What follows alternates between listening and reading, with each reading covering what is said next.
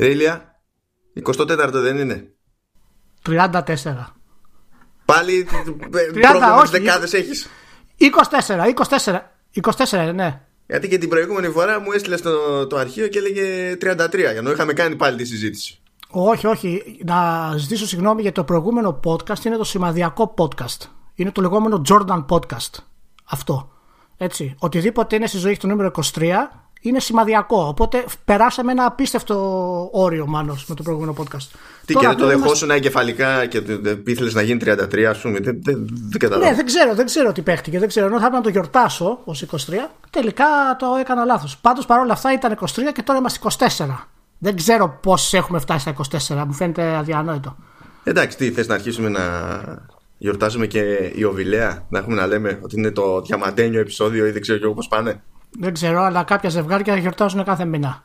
Λοιπόν, δεν ξέρω πώς το βλέπετε. Λοιπόν, παιδιά, αυτή τη φορά έχουμε καλεσμένο. Έχουμε μια τρίτη φωνούλα. Οπότε θα τον καλωσορίσω λέγοντας και σε εσάς βασικά. Θα σας καλωσορίσω όλους μαζί και αυτόν. Welcome to Kalkanistan. Γεια σας, παιδιά. Kalkanistan. Κανονικά και με τον νόμο. Γεια σας, γεια σας. Καλώς σας βρήκα.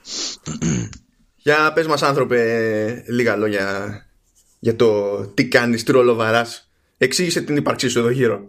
Ωραία, με λένε Κωνσταντίνο. Τον ελεύθερό μου χρόνο μου αρέσει να κάνω ποδήλατο, να σερφάρω στο ίντερνετ, διαβάζω βιβλία και το αγαπημένο μου βιβλίο, το έχεις ακούσει εκείνο το κορυφαίο που λέει έχω διαβάσει, ξέρω εγώ, πες τώρα, γνωστά βιβλία.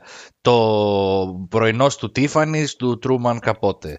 Το έτσι, το αλλιώς και το εκρεμές του Φουκό. Έτσι. Εννοείς, λέει, του Μπέρτο Έκο? Όχι, το εκρεμές του Φουκό. Λοιπόν, κάπως έτσι. Λοιπόν, στον ελεύθερο μου χρόνο τώρα, για να απαντήσω σοβαρά, με έχει ο Μάνος ο Βέζος στα κάτεργα και παίζω Sekiro όποτε μπορώ, όταν μπορώ, από το πρωί μέχρι το βράδυ δηλαδή. Και γενικότερα, άμα χασμουριέσαι, φταρνίζεσαι και έχεις μια τέτοια Μάνο, να ξέρεις ότι εγώ είμαι.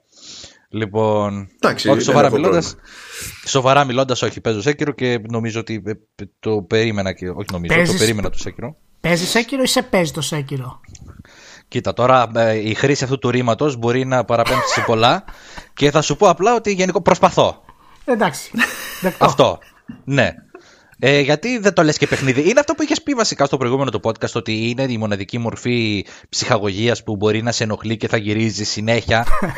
Θα επιστρέφεις. Είναι αυτό ακριβώς το πράγμα, ρε παιδί μου. Ξέρω εγώ τι να σου πω τώρα. Έβαλα την ταινία, δεν μ' άρεσε, την έκλεισα. Sekiro, εδώ θα κοντεύω να σπάσω το χειριστήριο, σταματάω, κλείνω την κονσόλα, κόβω 2 βόλτες, κανονά, θα γυρίσω στο Sekiro. Εγώ αυτό το πάθαινα με τις σειρές του Φόσκολου πάντως. Δεν ξέρω γιατί πρέπει να περιμένατε στο Sekiro, ας πούμε, αν το νιώσετε. Όλοι το πάθαμε αυτό με το Φόσκολο. Ότι έβλεπες τον ευλογητό τώρα, ξέρω εγώ, και σε εκνεύριζε και περίμενες θα γίνεις στο άλλο επεισόδιο με το Θεοχάρη. Εγώ πάντως ξέρω ότι όλοι το κράσαμε και όλοι ξέραμε τι γινόταν στα επεισόδια. Κάθε μέρα αυτό ήταν. Δηλαδή με το που υπήρχε κάτι, ήξερες από κάτω ποιο είναι το σενάριο, κατευθείαν. Κοίτα, εγώ λίγο πιο μικρός από τους υπόλοιπους, αναγκαστικά το έβλεπα γιατί είχα τη γιαγιά μου σπίτι. Ωραία, δεκτό. Ναι. Δεκτό. Και ήταν και ξέρεις, το καλύτερο που το βλέπανε γιατί μαζευόταν όλη η γειτονιά. Και το βλέπανε και σχολιάζανε κιόλας, αλλά απευθύνονταν στους πρωταγωνιστές. Καλά να πάθεις, μωρή αρκούδα, που τον έκανες έτσι τον καημένο και τέτοια. Λοιπόν, εγώ το έχω για τις είχα αυτές τις σειρές για standing aid. Δηλαδή, γιατί με πιάνε νύστα από ένα σημείο και έπειτα. Έβαζα αυτό, τα άκουγα τους διαλόγους, εκνευριζόμουν και έφευγε η νύστα. Και συνέχιζα να γράφω τις ασκήσεις και τα λοιπά. Ναι, έχει μια καφεΐνη. Ναι. Όχι, έφυγε. Εγώ θα κοιμόμουν. Κοίτα, καταλαβαίνω τι εννοείς τώρα. Όταν ο άλλος κάνει την ίδια ερώτηση 40 φορές, πες μου αλήθεια, Μάνο, θες να μιλήσουμε για το Sekiro? Ναι, θέλω. Μίλια μου, διάολε, επιτέλους. Θες να μιλήσουμε για το Sekiro? Ναι, όχι, καταλαβαίνω τι εννοείς. Είσαι σίγουρος ότι θες να μιλήσουμε για το Sekiro? Ναι. Θες να μου πεις ότι θα μιλήσουμε για το Sekiro? Λοιπόν, για να ξεκινήσουμε, να πω και πώς το έφερε κιόλας, επειδή ετοιμάζω μια συνέντευξη με έναν γνωστό ψυχολόγο για games και τέτοια, το πρώτο πράγμα που τον ρώτησα ήταν ποιο παιχνίδι παίζει αυτή την εποχή. Και επειδή αυτός είναι και πολύ gamer, δηλαδή κανονικός, δεν είναι απλά επιστήμονας, παίζει όλη τη μέρα games, είναι πορωμένος, ρε παιδί μου. Μου λέει αυτόν τον καιρό παίζω Sekiro. Και μου λέει τα Dark Souls είναι αγαπημένη μου σειρά. Από τις αγαπημένες, τέλος πάντων. Αλλά το Sekiro με έχει απογοητεύσει. Και για ποιο λόγο τον έχει απογοητεύσει? Είναι ακριβώς αυτό που είχαμε συζητήσει κατηδίαν μαζί, Κωνσταντίνε. πριν μερικές μέρες, που λέει ότι ενώ έχει όλη τη δυσκολία που μου αρέσει, δεν μου δίνει κανένα τρόπο να την αντιμετωπίσω με τους δικούς μου όρους. Δεν υπάρχει leveling, δεν υπάρχει να αλλάξεις armor, δεν υπάρχει αντικείμενα, δεν υπάρχει στην ουσία άλλες επιλογές που σου δίνει για να ασχοληθείς με τη δυσκολία αυτή. Υπάρχει ο ένας δρόμος, άμα σ' αρέσει, σ' άρεσε. My way or the highway που λένε. Κοίταξε να δεις, να σου πω κάτι. Επειδή γενικότερα, άμα ξεκινάς μια οποιαδήποτε συζήτηση για το Sekiro τώρα που είναι και φρέσκο, και δεν έχουν κατασταλάξει όλοι, είναι ένα multi-tiered που λένε και στο χωριό μου. Είναι μια συζήτηση με πολλαπλά επίπεδα. Ένα, όσον αφορά αυτό που λέει ο Δόκτορ, έχει δίκιο. Έχει δίκιο από την άποψη πια ότι βασικά ξεκινήσουμε από τα βασικά. Ότι το Sekiro είναι της From Software, ξέρετε, Dark Souls, Bloodborne κτλ. Πολλοί άλλοι τίτλοι από πίσω, αλλά τα τελευταία χρόνια είναι αυτοί. Ο κόσμος, όσοι δεν έχουν ασχοληθεί ακόμα με το Sekiro, νομίζω ότι περιμένουν να δουν ένα ακόμα Souls ή Bloodborne ή κάτι που είναι εκεί κοντά. Θα εκπλαγούν μάλλον δυσάρεστα όσοι περιμένουν να δουν κάτι τύπου Souls. Είναι ένας τίτλος ο οποίος ναι μεν δανείζεται στον πυρήνα του την ίδια φιλοσοφία, αλλά από εκεί και μετά όλα τα άλλα παίρνουν μια στροφή. Το χάσμα αρχίζει και μεγαλώνει πάρα πολύ. Ένα είναι αυτό που είπε ο Δόκτορ, ξαναλέω, όπου δεν σου δίνει. Είναι αυτός ο τρόπος που πρέπει να παίξεις. Τελείωσε. Δεν υπάρχει άλλος τρόπος. Δεν θα δοκιμάσεις διαφορετικά builds. Δεν θα δοκιμάσεις διαφορετικά όπλα. Δεν θα κάνεις leveling για να μπορέσεις να ενισχύσεις κάποιο aspect του χαρακτήρα σου, να μπορέσεις να τανκάρεις, να οτιδήποτε, ξέρω εγώ, για να καταφέρεις περισσότερη ζημιά κτλ. Θα κάνεις αυτό που σου λέει το παιχνίδι, έτσι όπως σου λέει το παιχνίδι, με αυτόν ακριβώς τον τρόπο. Ναι.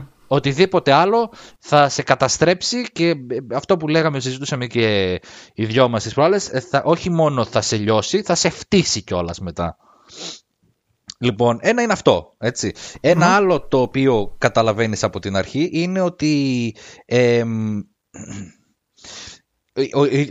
από τα πολύ βασικά, ακόμα και το σύστημα χειρισμού είναι διαφορετικό. Είναι πιο κοντά στο Bloodborne, αλλά και πάλι έχει πιο fluid, πιο ρευστή κίνηση. Η αμεσότητα στο input είναι απίστευτη, είναι πάρα πολύ καλή. Έχει κομμάτια stealth. Έχει πάρα πολλά bosses. Μπορούμε να πούμε ότι είναι ο καλύτερος μηχανικά τίτλος του Miyazaki. Εγώ πήρα αυτή την αίσθηση.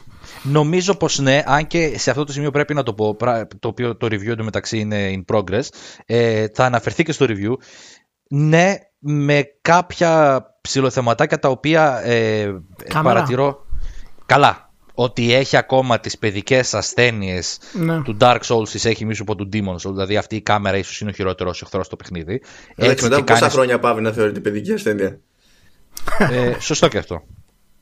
Δεν ξέρω, μπορεί άμα επιμένεις να μείνεις σε παιδικές ασθένειες να παραμένει παιδική ασθένεια. Μην έχεις οριμάσει. Μπορεί να είμαστε στην Everland, ξέρω εγώ. Και μένουμε για πάντα παιδιά. Αυτό, είσαι για πάντα παιδί στην καρδιά. Λοιπόν, έχει όλα αυτά που σου είπαμε με την κάμερα, με το γεγονός ότι. Ξέρεις τι γίνεται, έχει ένα πρόβλημα το οποίο έχω παρατηρήσει, γιατί έψαξα λίγο να δω αν έχουν να αντιμετωπίζουν το ίδιο πρόβλημα με εμένα.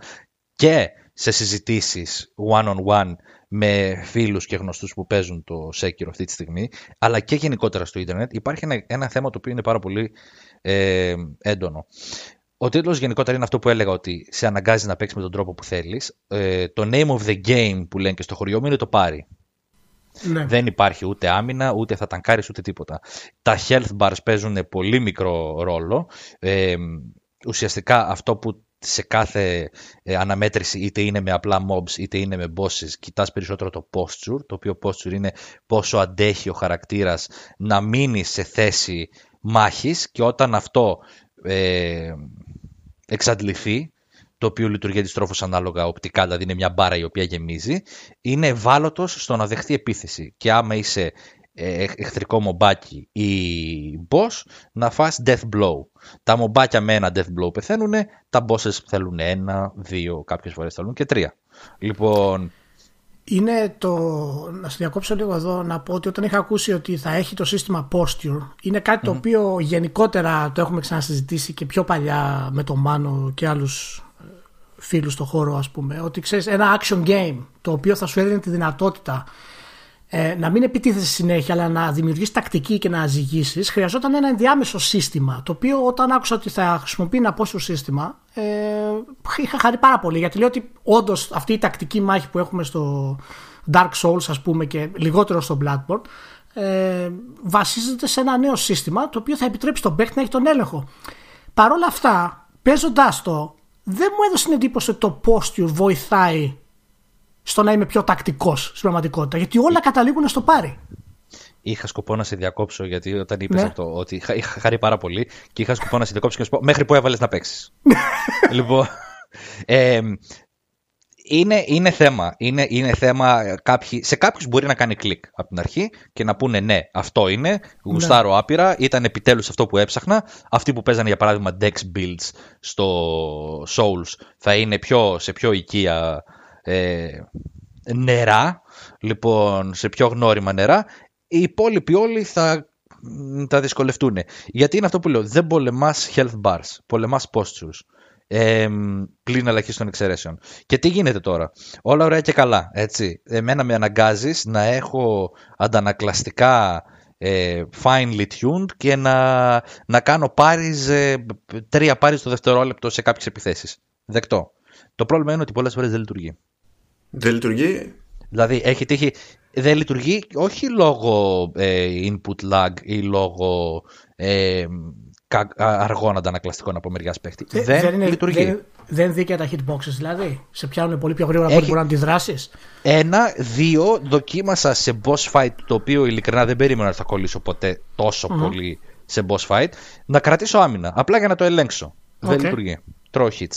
Και δεν μιλάω για τα unblockable attacks τα οποία τα είχαμε δει και στο reveal και γενικότερα. Ναι, όχι τα kanji attacks. Μπράβο, μιλάμε για κανονικά attacks. Δεν λειτουργεί το block. Δεν συμβαίνει πάντα, αλλά συμβαίνει.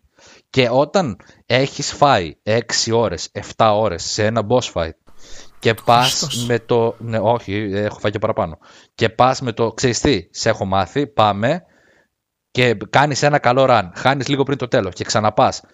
Και τρως επιθέσεις ενώ κάνεις άμυνα και χάνεις health. Τα νεύρα αρχίζουν λίγο και... Θέλω να ρωτήσω τον Μάνο που δεν το έχει παίξει ακόμα, πώς του ακούγεται όλο αυτό ας κάποιος που δεν συμμετέχει. Γιατί Μάνο, παραδείγματος χάρη, μιλάμε για το posture, σου λέει ότι μπαίνεις στον boss ας πούμε, και αυτό ισχύει και για τα mid-level bosses σε κάποιο βαθμό. Και πρέπει να το επαναλάβεις, μέχρι να το μάθεις στην ουσία τέλεια και να είσαι και τυχερός ταυτόχρονα και να το βγάλεις. Ποιο είναι το νόημα του posture system τότε? Γιατί δεν έχει απλά ένα health bar τότε, αφού στην τελική το posture του τρως και απλά μετά το σκοτώνεις?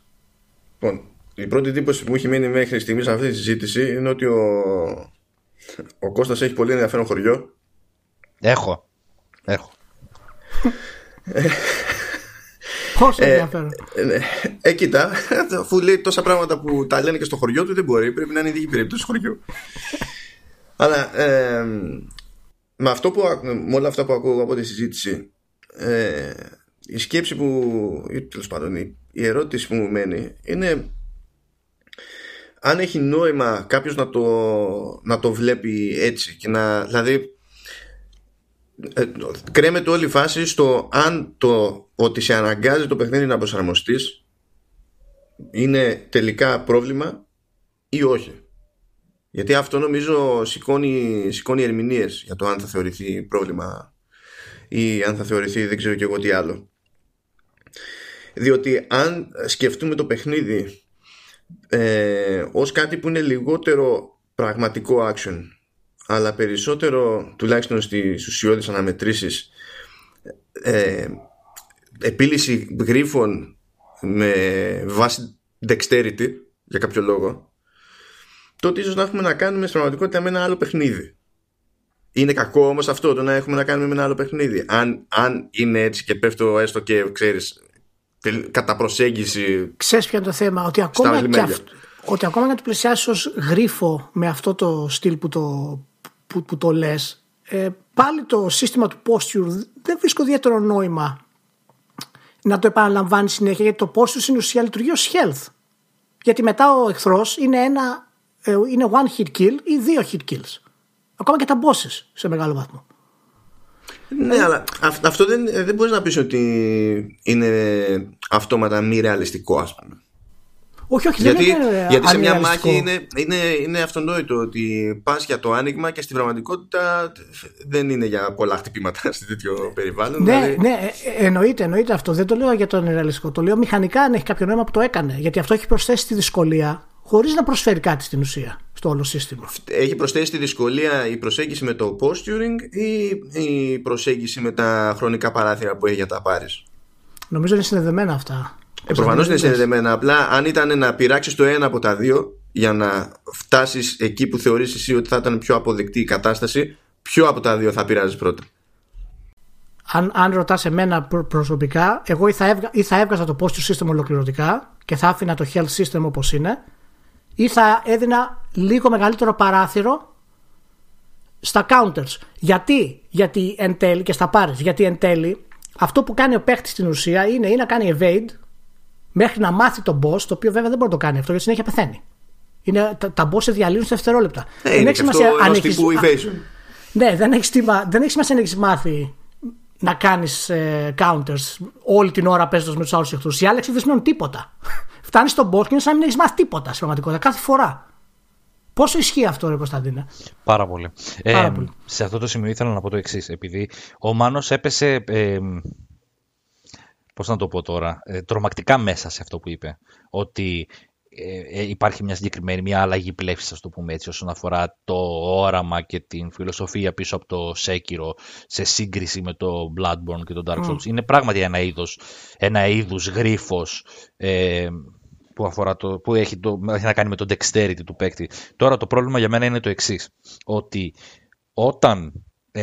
κοίταξε να δεις, υπάρχουν τρόποι αυτό που απαιτεί από τον παίκτη να έχει πολύ γρήγορα τα ανακλαστικά, με πολύ μικρό παράθυρο για τα πάρεις κτλ. Γιατί πάρεις, παιδιά, τα πάρεις είναι. Το α και το μέγα είναι τα πάρεις αυτό το παιχνίδι. Για να ανεβάσεις το posture damage του αντίπαλου boss και να τον καθαρίσεις. Υπάρχουν τρόποι. Υπάρχει για παράδειγμα ένα prosthetic, το οποίο σου επιτρέπει με τη χρήση βέβαια ενός consumable, το οποίο το βρίσκεις αρκετά εύκολα, σου δίνει ένα μεγαλύτερο παράθυρο για πάρεις. Ναι. Μετά από upgrade βέβαια, αλλά στο δίνει αυτό. Αλλά μέχρι να φτάσεις μέχρι εκεί, έχεις υπομείνει όλο αυτό. Και για μένα το θέμα είναι το εξής, ότι θα μπορούσε κάποιος, και όχι άδικα, και δεν θα υπερέβαλε, να χαρακτήριζε το Sekiro ως ένα είδος boss rush. Γιατί παιδιά τα bosses είναι πάρα πολλά. Και δεν λέω τα bosses, τα main bosses. Έχει mini bosses κάθε λίγο και λιγάκι. Οι οποίοι εντάξει, okay, δεν έχουν την ίδια δυσκολία με τα μεγάλα bosses, αλλά είναι fights τα οποία θα πεθάνεις και θα ξαναπεθάνεις και θα ξαναπεθάνεις. Λοιπόν... Πόσες είναι οι φορές που έχεις ασχοληθεί με τους ενδιάμεσους εχθρούς μέχρι να φτάσεις σε ένα από αυτά τα bosses? Εκεί ήθελα να φτάσω ακριβώς. Ότι διαλέξανε μια διαφορετική προσέγγιση και το όραμα του Miyazaki και της ομάδας ανάπτυξης είναι απόλυτα σεβαστό. Έτσι. Σε βάζουν να μάθεις το layout με το stealth, τα οποία stealth mechanics να πω ότι είναι undercooked, δεν είναι αυτά που θα ήθελα ή θα ήθελαν περισσότερο νομίζω να είναι. Ευχάριστη προσθήκη και όχι του ποδαριού δουλειά, αλλά όχι στο επίπεδο και στην ποιότητα που θα περίμενε κανείς. Το AI τώρα, βελτιώνεται καθόλου καθώς προχωράς? Και η εμπειρία μου ήταν πολύ... Το AI είναι inconsistent τέρμα. Δεν γίνεται για παράδειγμα να κάνω εγώ ένα backstab όταν δεν με έχει αναγνωρίσει κανείς έναν εχθρό και να με καταλαβαίνει όλο το camp, ξέρω εγώ. Ναι. Το έκανα backstab stealth. Πώς το λένε? Είναι, εντάξει, κάνει θόρυβο η λεπίδα. Η λεπίδα κάνει πολύ θόρυβο στο λαιμό. Εντάξει, λοιπόν, μπορεί να είναι συνδεδεμένα τα παιδιά αρέσει, με το σύστημα. Μπράβο, δεν είναι. Η φρουρία επικοινωνούν μεταξύ τους. Ακριβώς. Νιώθει ένας στον πόνο του άλλου. Collective intelligence. Collective pain intelligence. Λοιπόν, τι γίνεται τώρα? Και έχω μπει στη διαδικασία όλη. Έχω κάνει mastering των μηχανισμών. Έχω κάνει τα super stealth segments. Είμαι λες και βλέπω super stylized over the top ταινία. Αισθάνομαι ο καλύτερος και πάω στον boss και με τρώει one hit. Κυριολεκτικά one hit όμως. Μία πέθανες. Λοιπόν, θα το κάνω μία, θα το κάνω δύο, θα το κάνω τρεις φορές, και επειδή δεν θα πεθάνω τρεις φορές αλλά 113 φορές μέχρι να το βγάλω από ένα σημείο και μετά, όλον αυτό τον κόπο που έκανα και όλο αυτό την ωραία ιδέα, έτσι, το όμορφο development θα το διαγράψω με τη μία και θα τρέξω στον boss, γιατί πολύ απλά βαρέθηκα. Είναι και δικιά μου έτσι, εμπειρία γενικότερα παίζοντας, ότι υπάρχει μια συνέχεια μεταξύ του stealth και των απλών mobs και των mini bosses και bosses, και αυτό που είπες για τον boss rush είναι πάρα πολύ καλό. Βγάλε τα mobs ολοκληρωτικά άμα θες να αλλάξεις το design. Κάνε ένα boss rush που ούτως ή άλλως είναι ένα παιχνίδι που λαμβάνει χώρα τότε που λαμβάνει. Κάνε τελείως τα encounters, κάνε εναντίον 3 ή 4 ας πούμε, και κάνε μόνο αυτό, και το άλλο κάνε το εξερεύνηση παραδείγματος χάρη. Τα ενδιάμεσα boss, επειδή χρησιμοποιείς το stealth, δεν μπορείς κάθε φορά που πεθαίνεις από ένα boss να ξαναπερνάς μισή ώρα κάνοντας stealth. Οπότε δεν κάνεις καθόλου stealth. Ναι, τους προσπερνάς όλους, τέλος. Δηλαδή, φάσιξες, γίνεται ο κακός χαμός γύρω σου και εσύ απλά τρέχεις, ναι, το κεφάλι κάτω και ευθεία σαν έναν συγκεκριμένο, δεν θα θίξω ομάδες, center for της προηγούμενης δεκαετίας, ξέρω εγώ. Το κεφάλι κάτω και ευθεία, ξέρω εγώ, στην επίθεση. Το οποίο δεν είναι ευχάριστο, γιατί πολύ απλά αυτό που έχει κάνει το παίρνει πίσω. Και για να προσθέσω πάνω σε αυτό, έτσι... δεν έχω πρόβλημα με τη φιλοσοφία αυτή. Και θεωρώ ότι είναι και λίγο... Δεν μπαίνω καν στον κόπο να αρχίσω και να λέω ότι εγώ έχω τερματίσει όλα τα Dark Souls και γουστάρω και κάνω κεράνο. Το πρόβλημα για μένα είναι το εξής, ότι εφόσον είσαι σε αυτή τη φιλοσοφία, και να συμφωνήσω και να την αποδεχτώ και να την αγκαλιάσω ότι πρέπει να πεθάνεις πολλές φορές για να μάθεις και να ανταπεξέλθεις, να το κάνω, δώσε μου τη δυνατότητα να το κάνω, να μπορέσω να μάθω. Όταν πάω και μετρώς με ένα hit, να. Όμως δεν γίνεται πολύ, έτσι. Ναι, είναι πολύ διαφορετικό να πεθαίνεις επειδή δεν είσαι καλά εξοπλισμένος ή επειδή δεν έχεις εξερευνήσει καλά το χάρτη να βρεις αυτό που πρέπει να βρεις, ή έχεις την ελευθερία να δοκιμάσεις άλλες προσεγγίσεις, άσχετα αν θα ξαναπεθάνεις αμέσως. Παρά το να μην έχεις καμία από αυτές τις επιλογές, αυτό το sandbox, το σχεδιασμό που έχεις συνάπτυξη χαρακτήρων στα Dark Souls, που δεν υπάρχει εδώ, και να το κάνεις ώστε... να μην έχεις καμία άλλη επιλογή παρά μόνο να φτάνεις στον εχθρό, να πεθαίνεις. Να φτάνεις, να πεθαίνεις, να φτάνεις, να πεθαίνεις. Τέλος. Δεν έχει κάτι άλλο σε αυτό το πράγμα. Που ξαναλέω, δεν θα είχα πρόβλημα. Γιατί το έχω κάνει, ρε παιδί μου, στα Souls, ξέρω εγώ, πάρα πολλές φορές. Να φτάνω σε έναν εχθρό, ο οποίος κυριολεκτικά μιλάμε με οργόνη, με οδοστρωτήρας.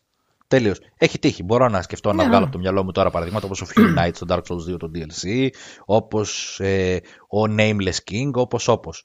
Λοιπόν, αλλά σου δίνανε τη δυνατότητα να κάτσεις λίγο και να παρατηρήσεις. Δηλαδή, δεν θα σποϊλάρω, είναι ένα συγκεκριμένο boss, το οποίο σε κάποια φάση του encounter αλλάζουν λίγο τα δεδομένα.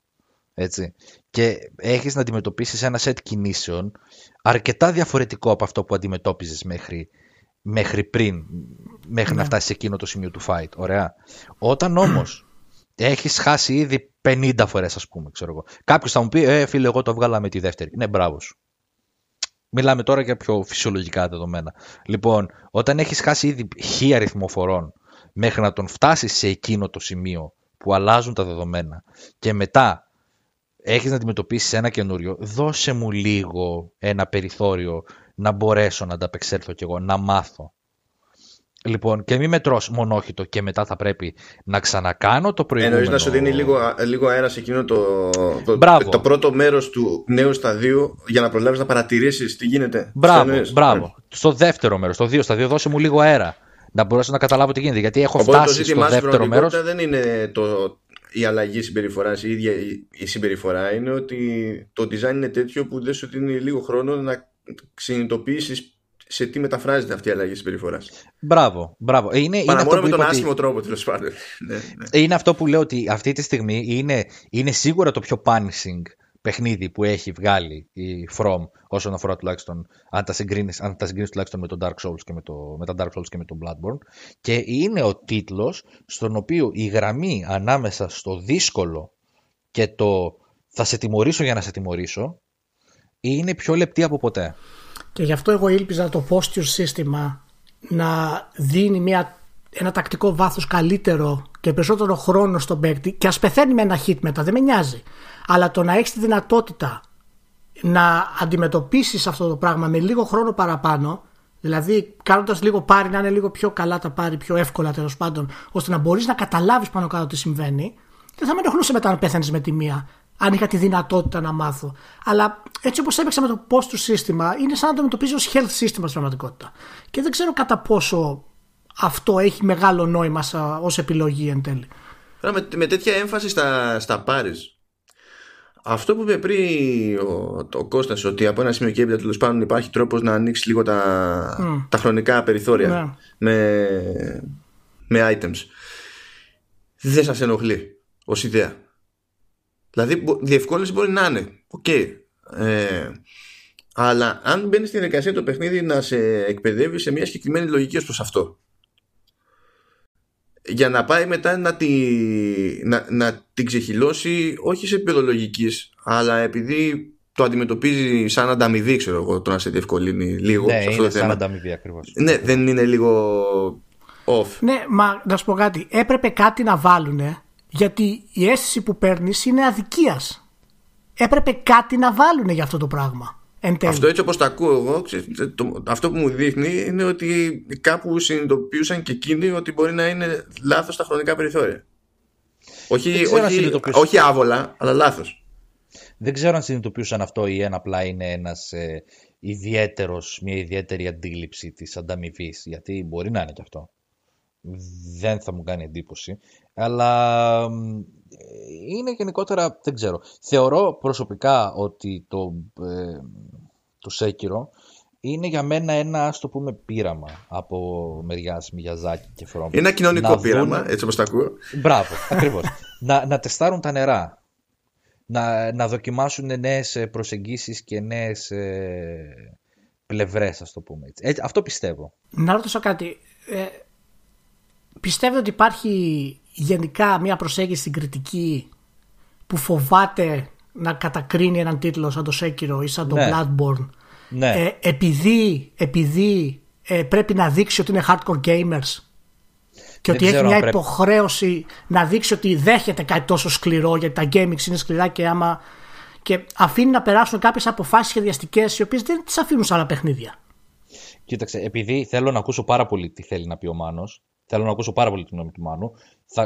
Θα μιλήσω εγώ, κλέβω μία το μικρόφωνο, να πω τη δική μου την άποψη και θέλω να ακούσω τον Μάνο. Πιστεύω ότι ναι, ισχύει, και δεν ξέρω αν είναι για αυτό το λόγο ή αν επειδή κάποιοι τίτλοι έχουν ένα στάτους και κάποιοι δημιουργοί έχουν ένα στάτους και σε εισαγωγικά ή όχι φοβούνται να τους αγγίξουν ή να τους κατακρίνουν ή να τονίσουν τα αρνητικά, γιατί πολύ απλά θα εξαγριωθεί ένα συγκεκριμένο μέρος του κοινού, γιατί θα φανεί ότι, ξέρεις, είμαστε...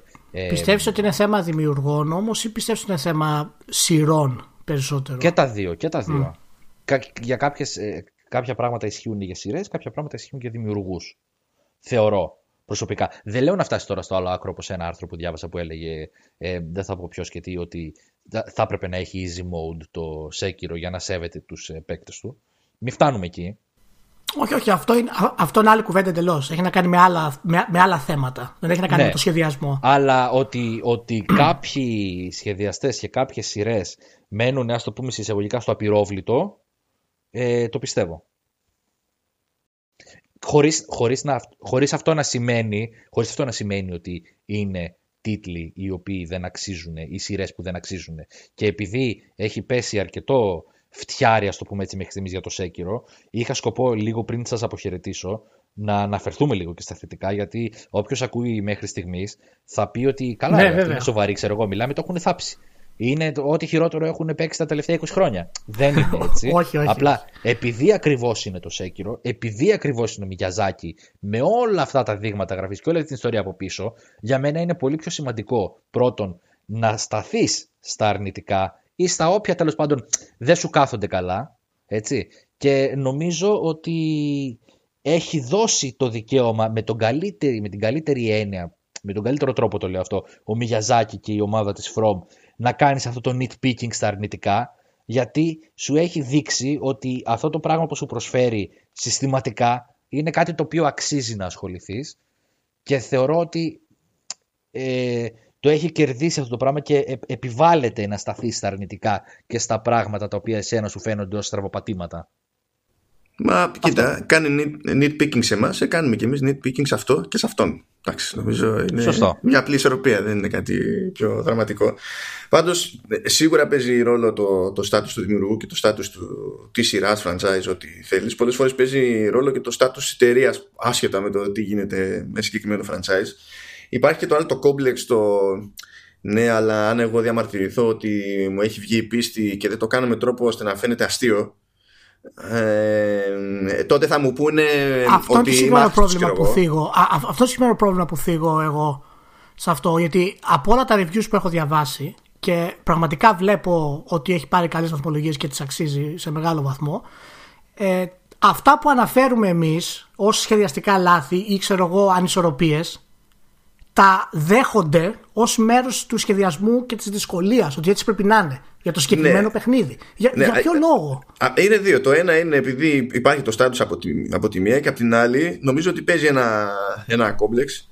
Για το κόμπλεξ πρέπει να είναι μεγάλο. Γιατί αν θα δώσει δηλαδή ο κριτικός το πάτημα σε κάποιον, να γυρίσει και να του πει ότι αφού δεν είσαι άξιος να παίξεις τέτοια παιχνίδια, τι κάθεσαι και γράψεις για αυτά?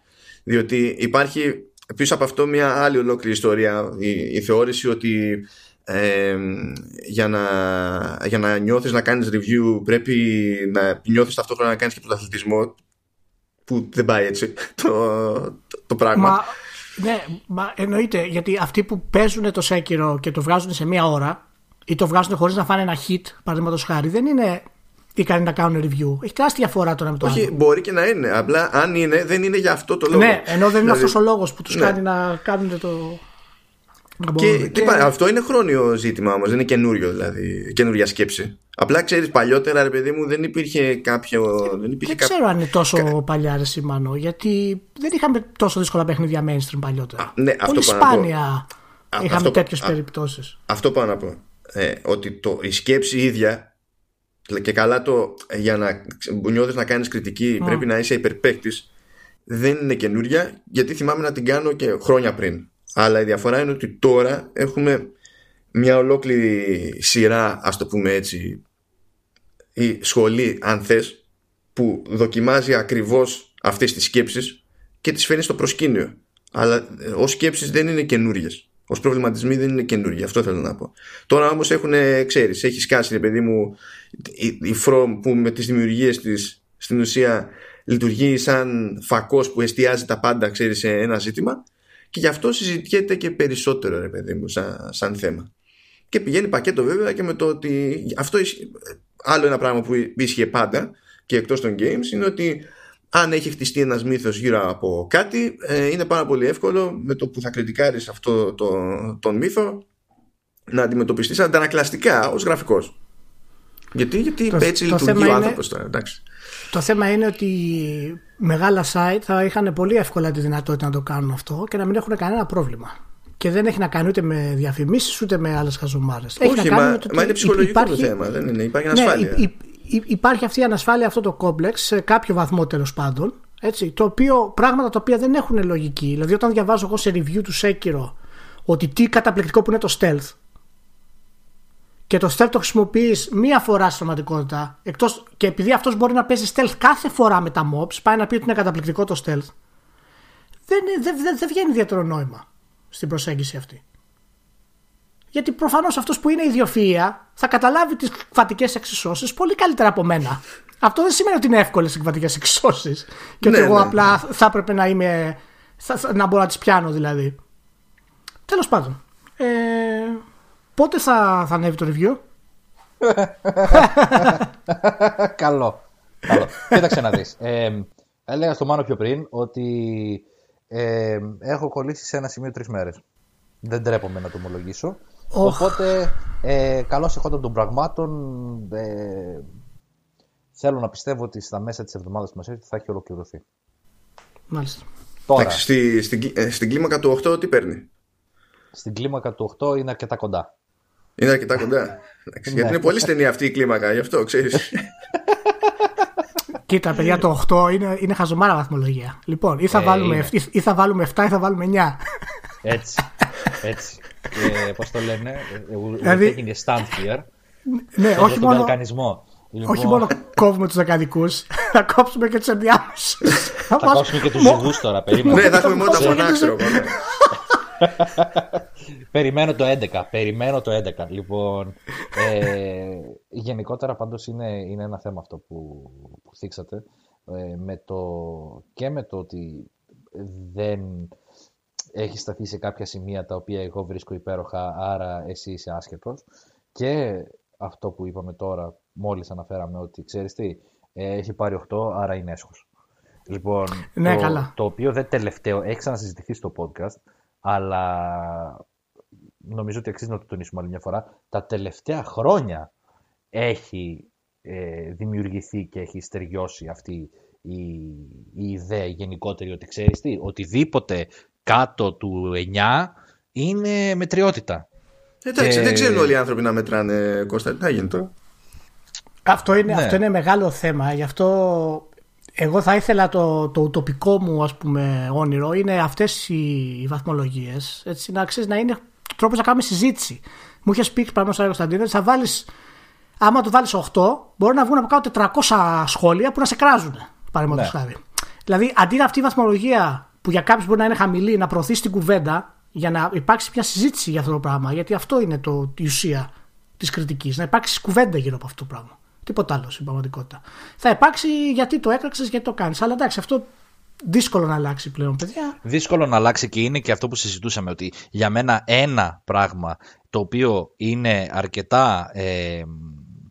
δεν έχει σωστή, είναι λάθος από τη βάση του, είναι να συγκρίνεις ότι γιατί έβαλες σε αυτό 8 ενώ έβαλες 8 και στο άλλο. Όχι, καλά, εντάξει, ναι. Είναι σαν να συγκρίνεις μήλα με κουβέρτες.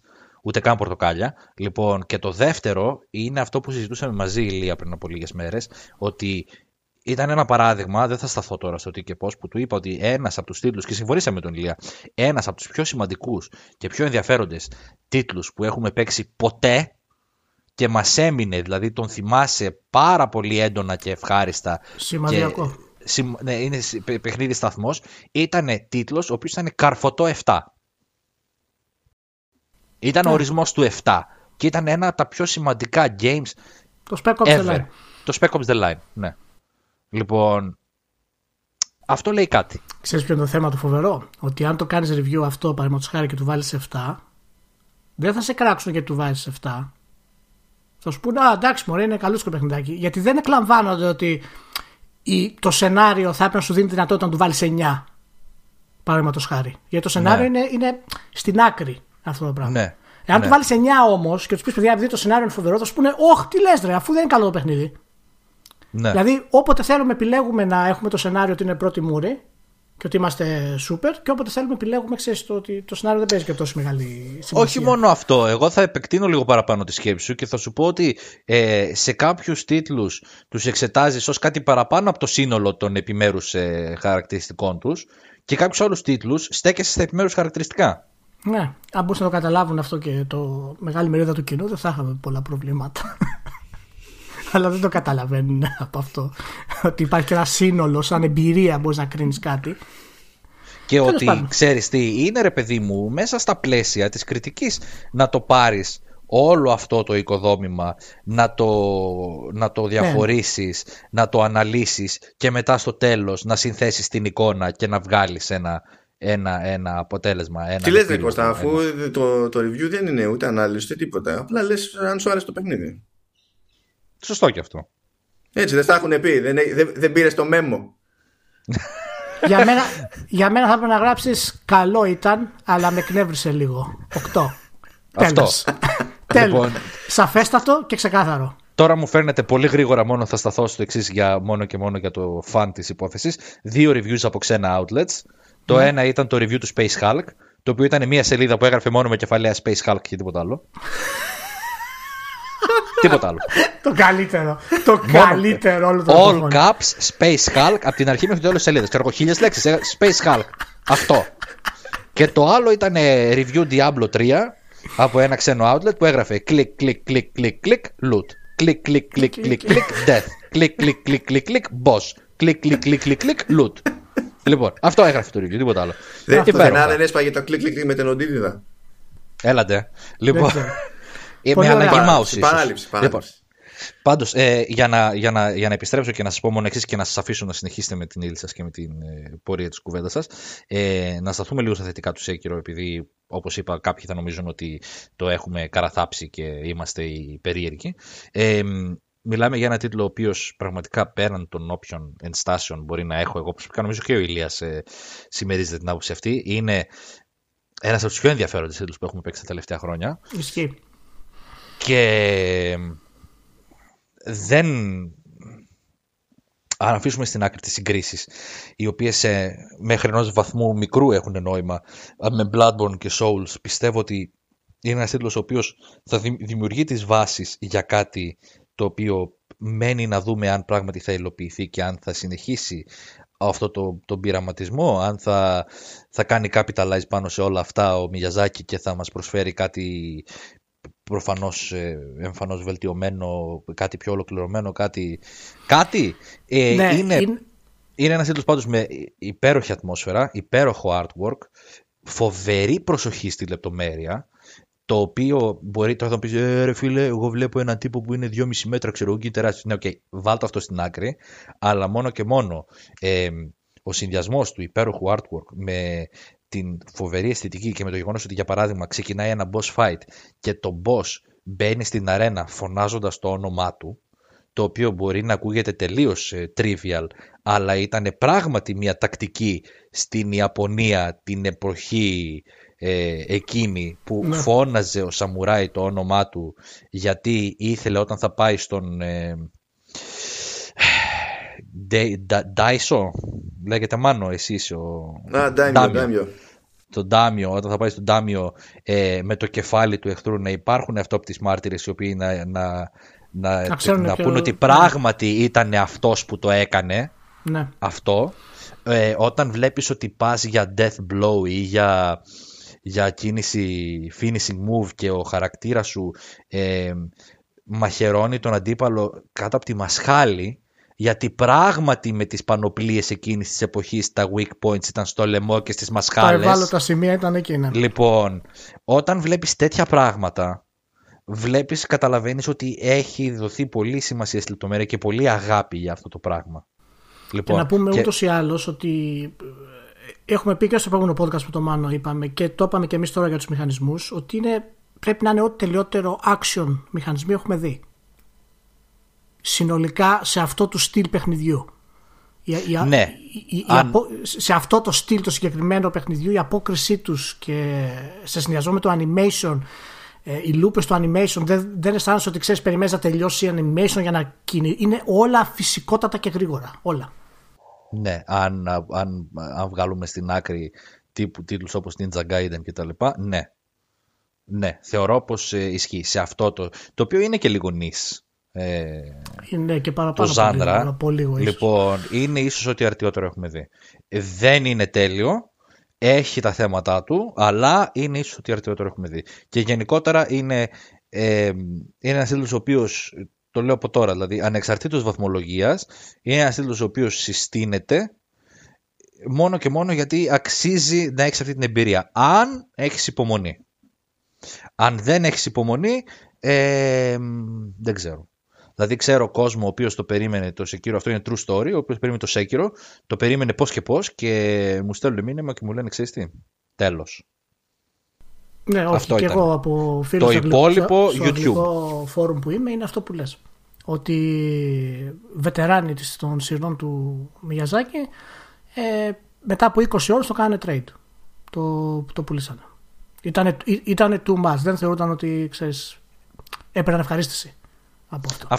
Αυτό. Όταν είναι ξεκάθαρα που είναι το threshold του καθενός στο μέχρι που διασκεδάζει και που αρχίζει και εκνευρίζεται. Για πρώτη φορά. Και ξέρεις τι γίνεται, μου φαίνεται λίγο σουρεάλ το να μιλάμε για δυσκολία και να στεκόμαστε τόσο πολύ στη δυσκολία σε ένα τίτλο του Miyazaki, αλλά παιδιά πρέπει. Γιατί μα δεν μιλάμε στην πραγματικότητα για δυσκολία, μιλάμε για την προσέγγιση. Και ούτως ή άλλως, παιδιά, ο πυρήνας σχεδιασμού του Miyazaki είναι η δυσκολία.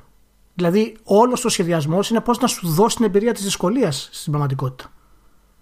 Γιατί όλα τα παιχνίδια στηρίζονται με αυτό. Θα στο δώσει με τον τρόπο του Dark Souls πιο αμυντική προσέγγιση. Θα στο κάνει με τον Bloodborne που είναι γρήγορο και επιθετικό. Θα στο κάνει τώρα εδώ με τα Paris. Και όλα είναι πώς θα σε κάνει να αισθανθείς αυτή τη δυσκολία για να την ξεπεράσεις.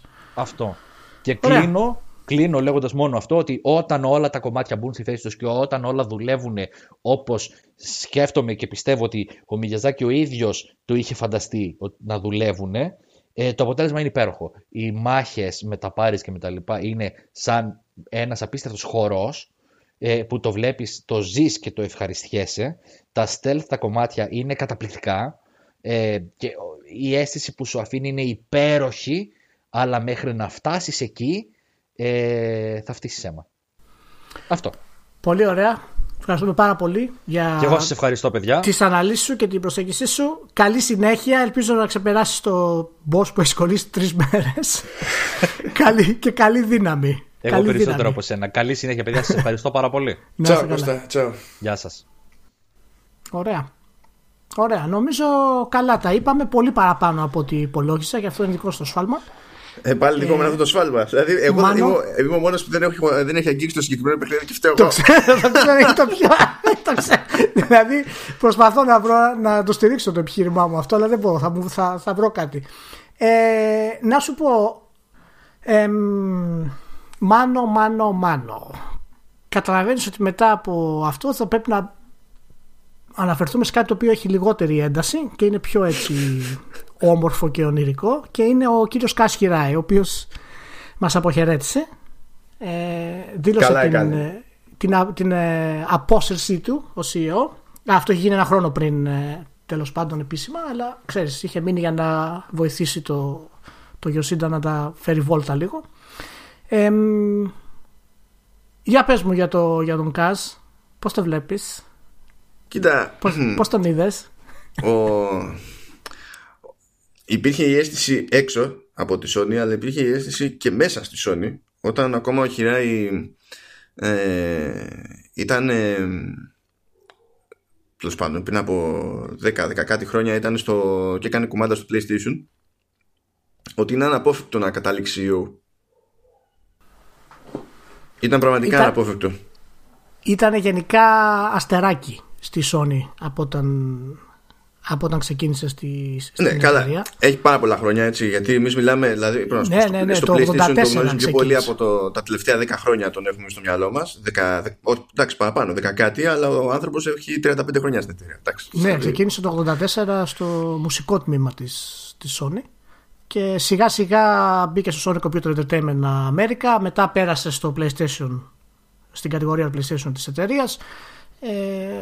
Και γενικά έφτασε σιγά σιγά στην κορυφή και ανέλαβε τη Sony όταν τη χρονιά που ήταν άσχημα, έτσι, είχε 6,2 εκατομμύρια. Εμφανίστηκε για να σώσει τα άσωστα του Κουταράκη που τα έχει κάνει μετά. Να σώσει τα άσωστα του Κουταράκη. Ήταν μεγάλη αλλαγή του σε στυλ, έτσι, από το Κουταράκη στο Hirai. Και προσπάθησε ο Hirai.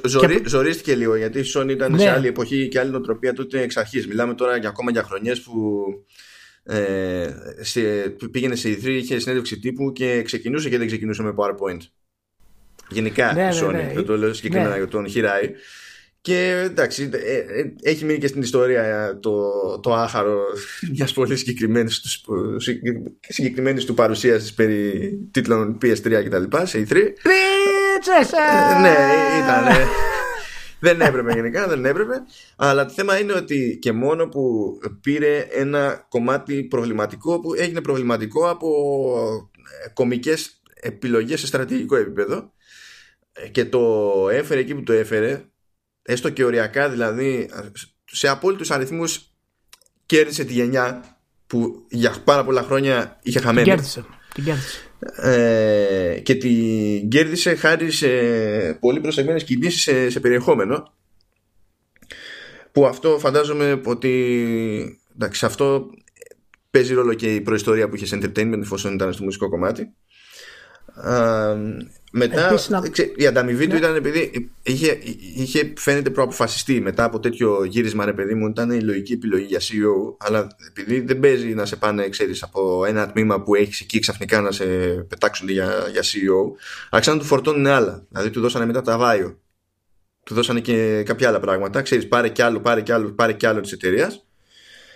Και μετά τσουπ, ξέρεις, το να κάνεις ένα βηματάκι παραπέρα και να καταλήξεις στο γενικότερο κομμάτι της εταιρείας είναι μια πιο ομαλή διαδικασία, ας πούμε. Και κατέληξε κάπως έτσι να πάρει τα ενία μετά από τον Howard Stringer. Το βασικό με το Hirai επίσης είναι, μία είναι το περιεχόμενο που είπες, δεύτερο άλλαξε γενικά το πώς εκλαμβάνεται η Sony μετά από εκείνα τα χρόνια, τα τελευταία χρόνια του Κουταράγγι σαν brand, και την έκανε πολύ πιο μοντέρνα, πολύ πιο κοντά. Σταμάτησε λίγο τις περφίαλες δηλώσεις του Κουταράκη για αλλαγή του παγκόσμιου στερεώματος με 620.000 επεξεργαστές να επικοινωνούν ταυτόχρονα στο σελ, και αφοσιώθηκε πάρα πολύ στο να ξαναδημιουργήσουμε τη Sony γενικότερα σε αυτήν την εικόνα που είχε και παλιότερα, να τη φέρουμε στα σπίτια μέσα περισσότερο, και το οποίο έγινε μετά την αποτυχία και του PlayStation του 3. Σχετική αποτυχία. Αποτυχία τέλος πάντων. Εντάξει, ήταν σίγουρα αποτυχημένη η εικόνα ήταν. Και αποτυχημένη και κακή εικόνα τέλος πάντων, ναι. Σε PR δηλαδή και τέτοια πράγματα. Ναι. Και είναι σημαντικός για τη βιομηχανία και σημαντικός τέλεχος. Και μάλιστα η εμπειρία αυτού που έκανες ένα μικρό εγκυκλοπαιδικό του, όλη αυτή η εμπειρία από τα διάφορα τμήματα την είδαμε.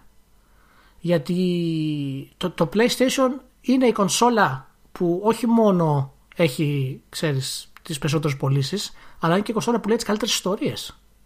Έχει περάσει αυτό πλέον στο κοινό σε μεγάλο βαθμό με τα first party. Γι' αυτό τα first party της Sony που είναι όλα επικεντρωμένα από τα περισσότερα στο storytelling και τα λοιπά, είναι μια αλλαγή εικόνας που έκανε η Sony σε μεγάλο βαθμό, η οποία είχε ξεκινήσει από το PlayStation το 1. Τότε ήταν η πρώτη φορά που ξεκίνησε αυτό το πράγμα, έτσι. Και νομίζω ότι άφησε και κατάλληλα άτομα πίσω, ναι, στο κομμάτι του PlayStation. Γιατί παίζει ρόλο αυτό. Αν πιάσεις ένα τμήμα μιας εταιρείας και καταφέρεις να του χτίσεις μια διαφορετική νοοτροπία, τότε μπορεί το ίδιο τμήμα να συντηρεί αυτή την νοοτροπία ακόμα και όταν φύγεις. Αυτό είναι το μεγαλύτερο στοίχημα που για μένα έχει οποιοδήποτε manager.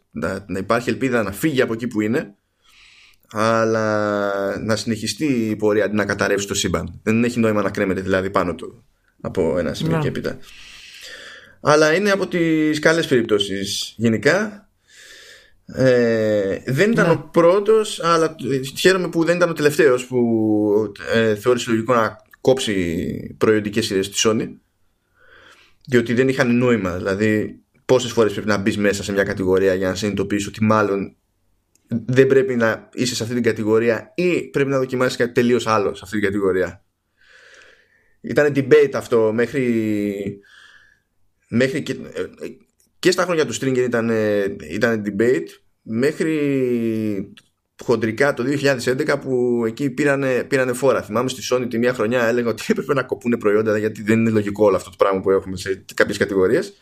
Και ήμουνα, τι λες παιδί μου, έτσι και το κάνουμε αυτό, θα πάμε για φούντο και τα λοιπά. Και την επόμενη χρονιά είναι ακριβώς αυτό. Ήταν καλή μου μέρα εκεί, είχα σε πολύ κόσμο να πω I told you so, αλλά αυτό είναι μια άλλη ιστορία. Ωραία, λοιπόν, οπότε καλά να περάσει, την κέρδισε τη συνταξιοδότησή του, ας πάει να ηρεμήσει, δεν ξέρουμε τι άλλο θα κάνει πλέον. Είναι και μοναδικός Ιάπωνας CEO που μπορεί να θυμάται και ο κόσμος, που άνοιγε το στόμα του να μιλήσει αγγλικά και δεν συνειδητοποιούσε, δεν το είχε σίγουρο ότι ήταν μεγαλωμένος στην Ιαπωνία. Ναι, είναι γενικά ο λιγότερο παραδοσιακός Ιαπωνικός τέλεχος, το οποίο έμεινε στην ιστορία, δηλαδή. Είναι αρκετά Αμερικάνος γενικότερα. Και αυτό είχε αντίκτυπο. Ο Κουταράκη ήταν πάντα, ξέρεις, πολύ απόμακρος σε όλα τα επίπεδα, ας πούμε. Ο Κουταράκη είχε κάνει μια απόπειρα κάποτε να σπρώξει τον επεξεργαστή Shell στην Apple. Ναι. Ωραία. Τσεκά, έκοψε εκείνης ο Jobs. Λέει γενικά δεν είναι efficient αυτό το πράγμα. Δεν υπάρχει λόγος. Απλά δεν. στο Edge. Γιατί ο Κουταράκη πολύ απλά το είχε παρακάνει, ρε παιδί μου. Ναι. Και με την απόσταση λοιπόν του Χιράι να πάμε στα πιθανά λαντσαρίσματα της Nintendo και δύο επερχόμενο Nintendo Switch σύμφωνα με τις φημολογίες. Λοιπόν, τι θα γίνει με την εταιρεία? Εγώ είμαι ύπουλος τώρα τελευταίο στο πρόγραμμα και εσύ πηγαίνεις και τα αλλάζεις το πρόγραμμα στο σήμα σου και εξακολουθώ και εγώ είμαι ο ύπουλος. Εντάξει, Ηλία. Εσύ κάριαξε καλύτερα, ρε Μάνο. Συγγνώμη. Εντάξει, consider yourself warned, Ηλία. Δεν έχω πρόβλημα. Εγώ συζητάω όποτε θέλεις για σου, έτσι σιγά. Η εκδίκησή μου είναι πάντα κρύα. Ναι. Αυτό που λέγεται στην ουσία βασικά δεν ακούμε πρώτη φορά ότι ετοιμάζει κάποιου είδους refresh στο Switch. Οι αναλύσεις έχουν ξεκινήσει από πέρσι το Δεκέμβρη και οι φημολογίες για δύο νέα μοντέλα του Switch. Στην αρχή ήταν για ένα. Τώρα έχουμε καταλήξει ότι θα βγουν δύο μοντέλα του Switch. Το ένα θα είναι τέλος πάντων, οι φήμες λένε ότι θα είναι μια κονσόλα πάνω κάτω στα ίδια specs, με καλύτερη οθόνη και ίσως μεγαλύτερη μπαταρία, διάρκεια μπαταρίας. Και η δεύτερη θα είναι το Switch Lite, όπως το έχουμε βαφτίσει εφάνταστα στη δημοσιογραφία, το οποίο θα είναι στην ουσία μια πιο κονσόλα πιο κοντά στα φορητά σχέδια της Nintendo μέχρι σήμερα. Ναι, τώρα... ναι, πώς σκέφτεσαι αυτές τις φήμες και πες μου, δεδομένου ότι το Switch τα έχεις σαρώσει όλα, συνεχίζει να έχει πολύ καλά παιχνίδια, έχει υποστήριξη από τα indies, τα direct της Nintendo πάνε σφαίρα, έτσι, έχει πουλήσει 32 εκατομμύρια από το λανσάρισμα που έγινε το 2017. Για να καταλάβουμε τα αντίστοιχα νούμερα, το Xbox One είναι στα 39 αυτή τη στιγμή, τουλάχιστον στα όσα είναι ανακοινωμένα από τη Microsoft. Είναι ήδη επιτυχία. Αυτό 39 πρέπει να είναι σελήν. Όχι σελήν, πρέπει να είναι σελάου. Γιατί για σελήν νομίζω ότι πρόσφατα είπε κάτι για 440 και κάτι, ας πούμε. Κάτι είπε στα νούμερα που θέλει να αποκαλύψει, τέλος πάντων. Γιατί πότε θέλει να αποκαλύπτει η Microsoft, πότε λέει δεν μιλάμε για νούμερα. Καλά, ναι. Αλλά ναι, απλά είναι αναλογικά τα νούμερα για να καταλάβουμε πόσο σφαίρα έχει πάει το Switch. Τι έχει σημασία τώρα να βγάλει νέα Switch? Πρώτα απ' όλα, να ξέρετε ότι η φημολογία για νέα έκδοση σε σύστημα και δι φορητό ή περίπου φορητό της Nintendo είναι στάνταρ ότι ξεκινάει οπωσδήποτε λίγο πριν κλείσει η διετία την προηγούμενη έκδοση. Είναι μια παράδοση που κρατάει από το DS. Κάθε 2 χρόνια έκανε redesign. Ναι, και έχει μείνει κουσούρι πλέον.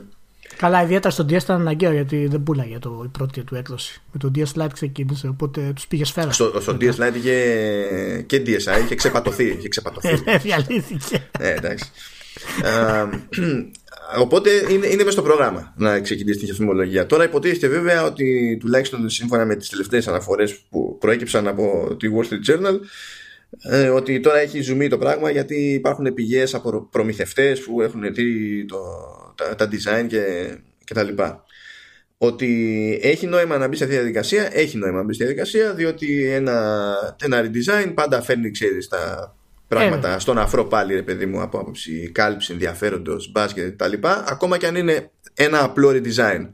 Μου φαίνεται εξωπραγματικά αστείο ότι στις περισσότερες αναφορές που έχω δει που πατάνε στο ίδιο κείμενο της Wall Street Journal, δεν έχει προκύψει από κάπου αλλού. Μόνο το Eurogamer που είπε ότι ναι, ξέρω εγώ, αυτά ακούμε και εμείς από δικές μας πηγές. Μέχρι εκεί. Ναι, υπάρχουν και κάποια άρθρα στο Wired τα οποία έχω κοιτάξει εγώ. Μ' αρέσει γενικά η διευκρίνηση ότι το ένα θα είναι η ισχυρότερη έκδοση του Switch, αλλά εντάξει, δεν θα είναι σαν το Xbox One X και το PS4 Pro και λες όπα. Γιατί που θα χώραγε.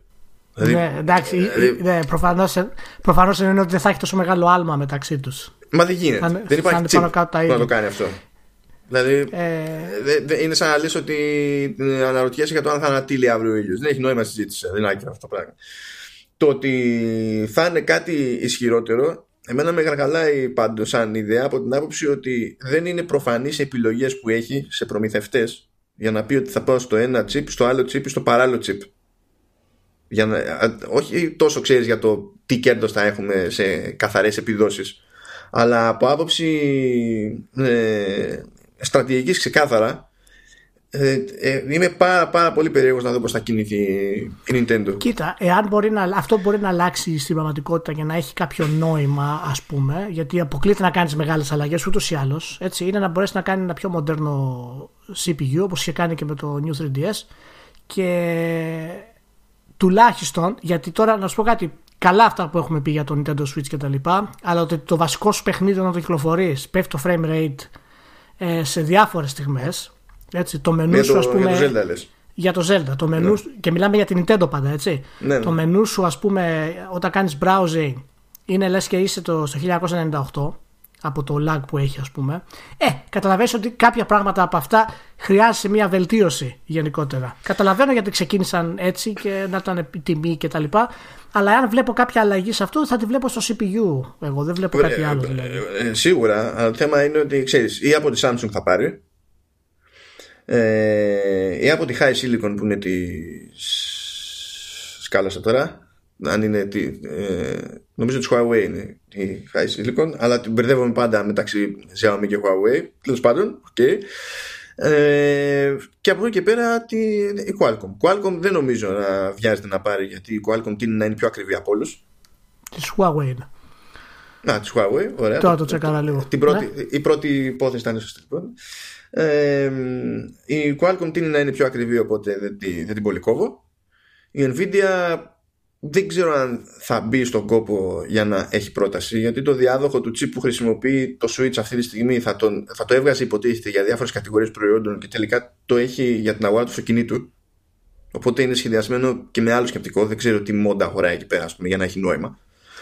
Και είναι λίγο περίεργη η φάση. Γι' αυτό με τρώει λίγο να δω τι θα διαλέξει, πώς θα διαλέξει. Πολύ περισσότερο από το ποιο θα είναι το τελικό κέρδος επιδόσεις. Θα υπάρχει κάποιο κέρδος επιδόσεις. Εντάξει.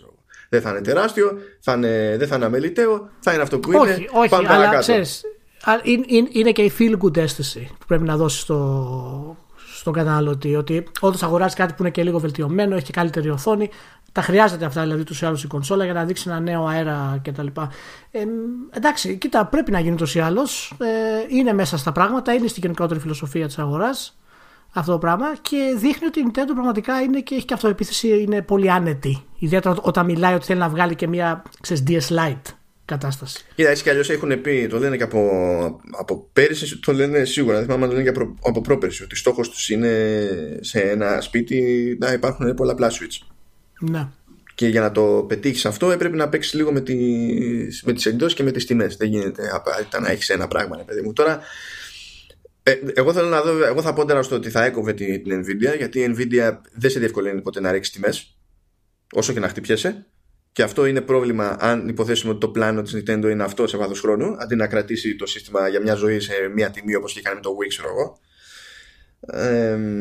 Αλλά και θα μπορούσε θεωρητικά, δηλαδή αν ήταν πιο συνεργάσιμη η Nvidia, θα μπορούσε να ρίξει την τιμή σε αυτό και να το κρατήσει ως ενδιάμεσο και να βγάλει ένα πάνω από αυτό που να είναι σε αυτή την τιμή λίγο πιο ακριβό και να βγάλει και ένα φθηνότερο.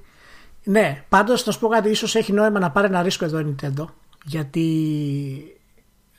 το να βγάλει μια κονσόλα, ας πούμε, 30 ευρώ, 40 ευρώ, 50 ευρώ πιο ακριβή, με την καλή, ας πούμε, εικόνα που έχει το Nintendo Switch, δεν νομίζω ότι είναι τόσο απαγορευτικό. Όχι, δεν είναι. Και εάν θέλει δηλαδή να βάλει ένα νέο CPU και μια νέα οθόνη, τα οποία, να σου πω την αλήθεια, τα χρειάζεται. Εσύ, άμα θέλει να υποστηρίξει και το Labo VR, ας πούμε, δεν μπορείς να κάνεις δουλειά με αυτή την οθόνη. Θα την κάνει για τα πολύ μικρά παιδάκια, τουλάχιστον να την ανεβάσεις λιγάκι, να πας και εγώ στα 400 DPI. Ναι, αλλά ξέρεις, έχει σκοπό στα αλήθεια να κάνει και άλλες τέτοιες προσπάθειες. Γιατί αν είναι για το χαβαλέ, έχω κάνει το Labo VR, δεν αξίζει τον κόπο να αλλάξεις τα βασικά χρέη τη άλλη οθόνη. Γι' αυτό λέω είναι λίγο ρίσκο αυτό το πράγμα. Οπότε ενώ θα μπορούσε να κρατήσει την ίδια οθόνη, τουλάχιστον από άψη χαρακτηριστικό, δεν ξέρω εγώ. Γιατί εντάξει, η οθόνη δεν είναι σάπια. Δεν παραπονιέται κανένας τώρα σοβαρά για την οθόνη. Όχι μόνο, εντάξει. Μιλάμε για συγκεκριμένες. Θα μπορούσε, ξέρεις, όμως έτσι να πιάσει περισσότερο τόπο οι επιπλέον ισχύες. Να ξέρεις δηλαδή ότι και σε portable mode έχεις μια άνεση. Και βάλε ότι αν ανεβάσει και ανάλυση θα είναι ακόμη πιο δύσκολη υπόθεση με την αυτονομία της μπαταρίας. Είναι λίγο περίεργα τα trade-offs σε αυτές τις περιπτώσεις. Ναι. Αυτό που θα έχει ενδιαφέρον κατ' εμέ είναι το τι μπορεί να γίνει με το φθηνό που λέει ότι θα βγάλει. Διότι αυτό που ακούω είναι ότι δεν θα μπορεί να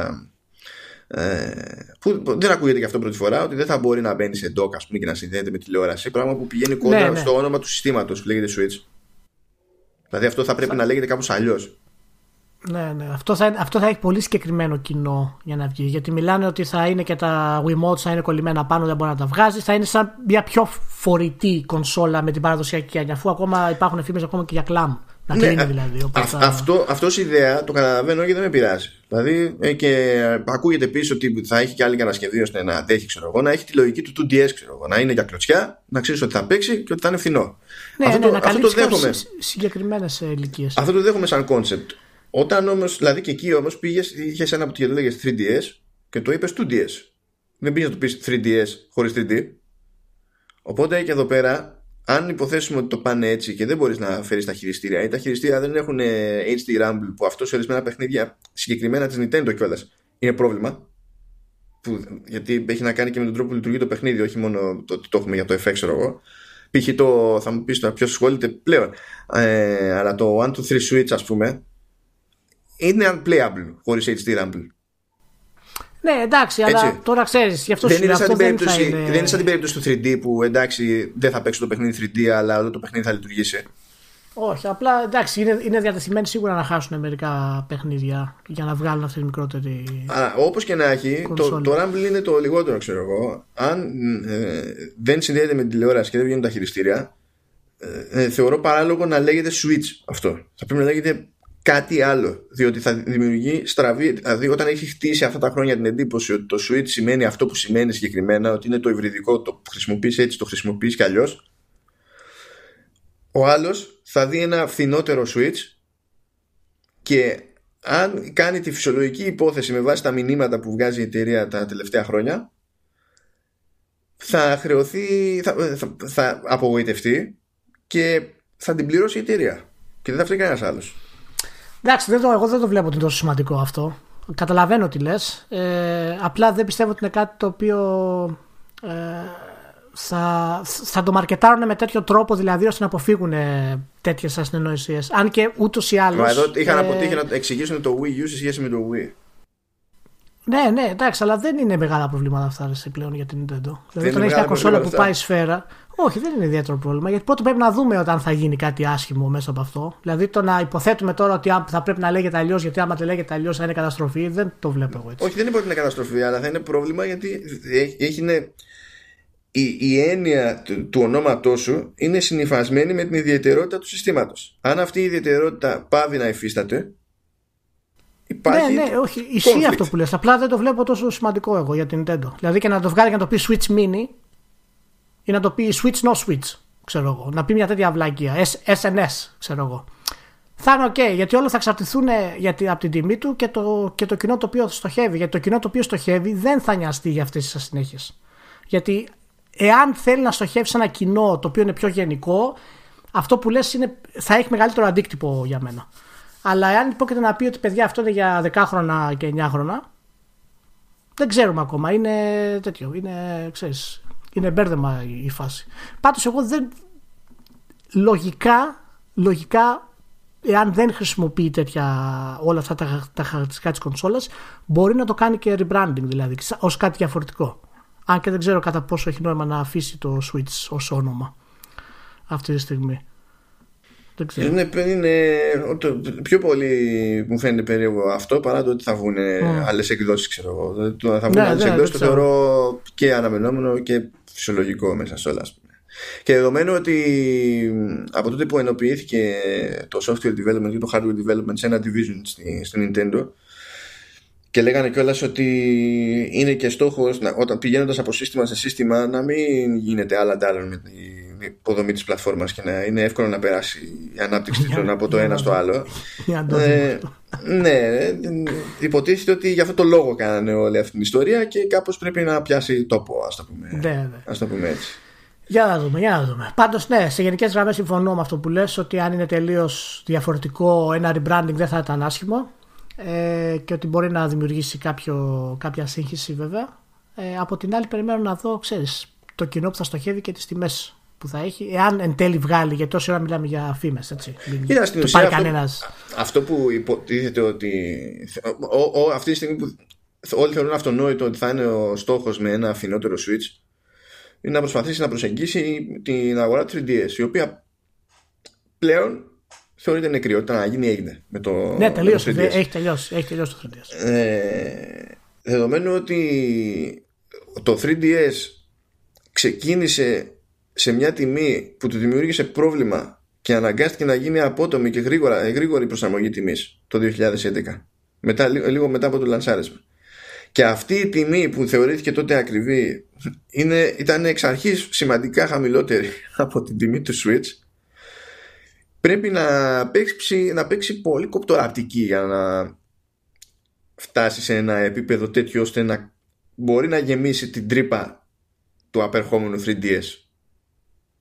Για να δούμε. Πάντως αυτή που δεν έχει προβλήματα για να αναλαμβάνει νέες υπηρεσίες και να γνωρίσει τις τιμές είναι η Apple, μάλλον. Η Apple, εντάξει, είπε τι υπηρεσίες να τις βγάλουμε όλες. Βγάλουμε πακέτο, θα έχει τα πάντα μέσα. Όλες οι υπηρεσίες υπάρχουν. Μιλάμε για το Apple Arcade που ανακοινώθηκε.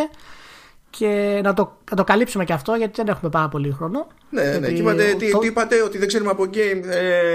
Να σας φωνάξαμε τον Τζαλ Σέσιλ, φωνάξαμε τον Χιρονόμπου Σακακούτσι και θέλει να σας πούνε δύο λογάκια. Τεατέ. Ναι.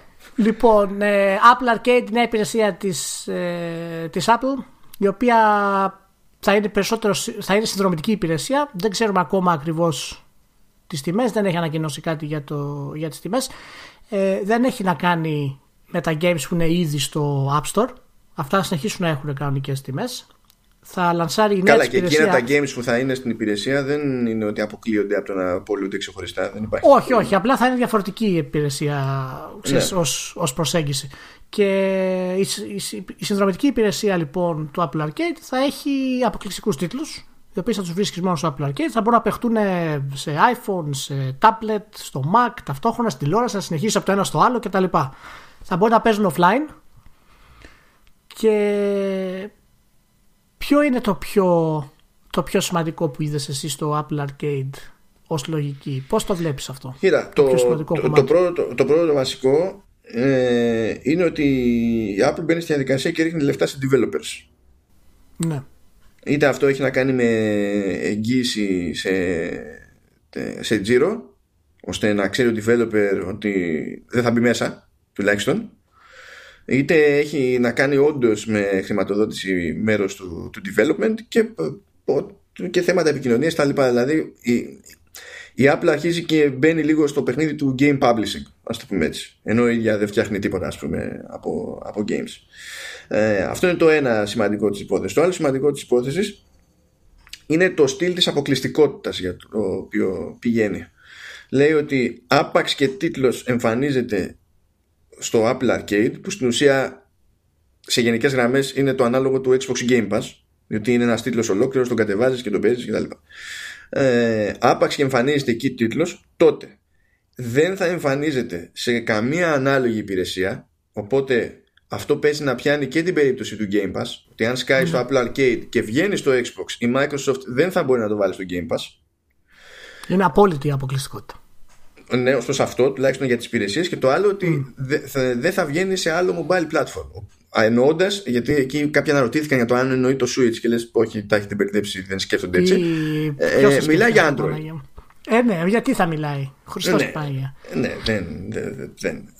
Αυτό έχει το ενδιαφέρον από την άποψη ότι ξέρεις, δεν πάει να σε τσακίσει πλήρως με μια αποκλειστικότητα, αλλά πάει να τραβήξει ό,τι μπορεί να τραβήξει. Το οποίο είναι λίγο περίεργο από την άποψη ότι ξέρεις, άλλος αν έπαιζε και το ρόλο publisher θα πήγαινε να το χοντρίνει κι άλλο, ρε παιδί μου, να δει πόσο τον παίρνει. Εγώ εντυπωσιάστηκα και θέλω να το προσθέσω αυτό στα θετικά που λες, στην γενικότερη της προσέγγιση, γιατί ανακοίνωσε βέβαια συμφωνίες με εταιρείες όπως είναι η Sega, η Konami, η Disney, η Sumo Digital, το Cartoon Network κτλ. Και θα έχει περισσότερο από 100 exclusive παιχνίδια. Το όλο theme της παρουσίασης της Apple ήταν το storytelling στην πραγματικότητα. Δηλαδή ξεκίνησε με την ειδησιογραφία που είναι μια μορφή, ας πούμε, αφήγησης, και μετά πέρασε στο TV Plus, ας πούμε, που είναι το κανάλι της. Ναι, και γι' αυτό έδειχνε και κυρίως τίτλους που είναι single player και έχουν να κάνουν με αφήγηση. Μπράβο, και επικεντρώνεται και στο storytelling σε αυτά, χωρίς να την ενδιαφέρει τι είναι trendy, τι είναι μοντέρνο, τι είναι στη μόδα και τι πουλάει. Δηλαδή το όραμά της πέρασε και εκεί, και γι' αυτό με τα πιο έτσι, βαρβάτα της παιχνίδια είναι το Fantasia του Sakaguchi, το οποίο είναι ένα πειραματικό είδος game, ας πούμε, που έχει να κάνει περισσότερο με την προσωπική ενασχόληση με το παιχνίδι και το πώς είναι φτιαγμένα τα διοράματα που έχει μέσα, όλες οι πίστες, είναι πολύ εντυπωσιακό. Και το sequel ενός από τα πιο έτσι, διάσημα adventure των 90's, το Beyond the Steel Sky, το οποίο έφερε φυσικά τον Dave Gibbons που γράφει πάνω και τον Cecil για το σενάριο. Mm-hmm. Και μου έκανε πάρα πολύ ωραία εντύπωση το γεγονός ότι δεν την ενδιέφερε να πει «Α, κοιτάξτε το νέο μας Battle Royale με σκιούρια, ξέρω εγώ, για να είναι παιδικό». Τίποτα. Αφοσιώθηκε στο να προσφέρει ωραίες εμπειρίες για τα παιδιά. Πάει στο single player ξεκάθαρα, πάει για το single player επί τούτου. Ναι, και αφηγηματικούς τίτλους. Και ήταν πολύ θετικό αυτό για νέα υπηρεσία και δείχνει ότι έχει κάποιο όραμα συγκεκριμένο για την υπηρεσία και ίσως αυτό την κάνει να είναι επιτυχημένη μέσα σε όλο αυτό όλα αυτά τα λανσαρίσματα που περιμένουμε πλέον από τις streaming υπηρεσίες. Εντάξει, αλήθεια είναι το κάναμε αρκετά πιο νιανιά το ζήτημα στο προηγούμενο επεισόδιο του Commando Edge, οπότε θα προσπαθήσω να λάβω τα πάντα εδώ πέρα. Θα πετάξω το link αν είναι στα show notes για να το πάμε ακόμα παραπέρα. Οπότε είναι καλή κίνηση.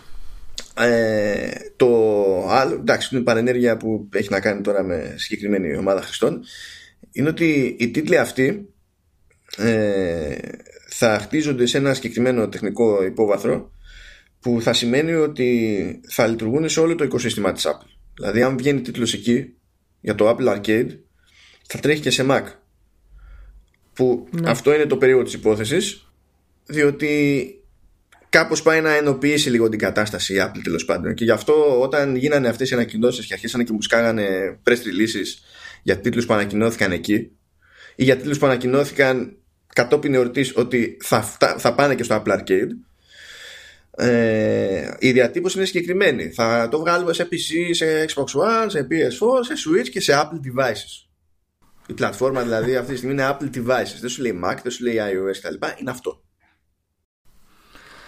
Ωραία, ωραία. Μπράβο, μπράβο και μπράβο. Συγχαρητήρια. Πολλές περισσότερες υπηρεσίες. Όλες θα καούν στο τέλος, μια-δυο θα μείνουν.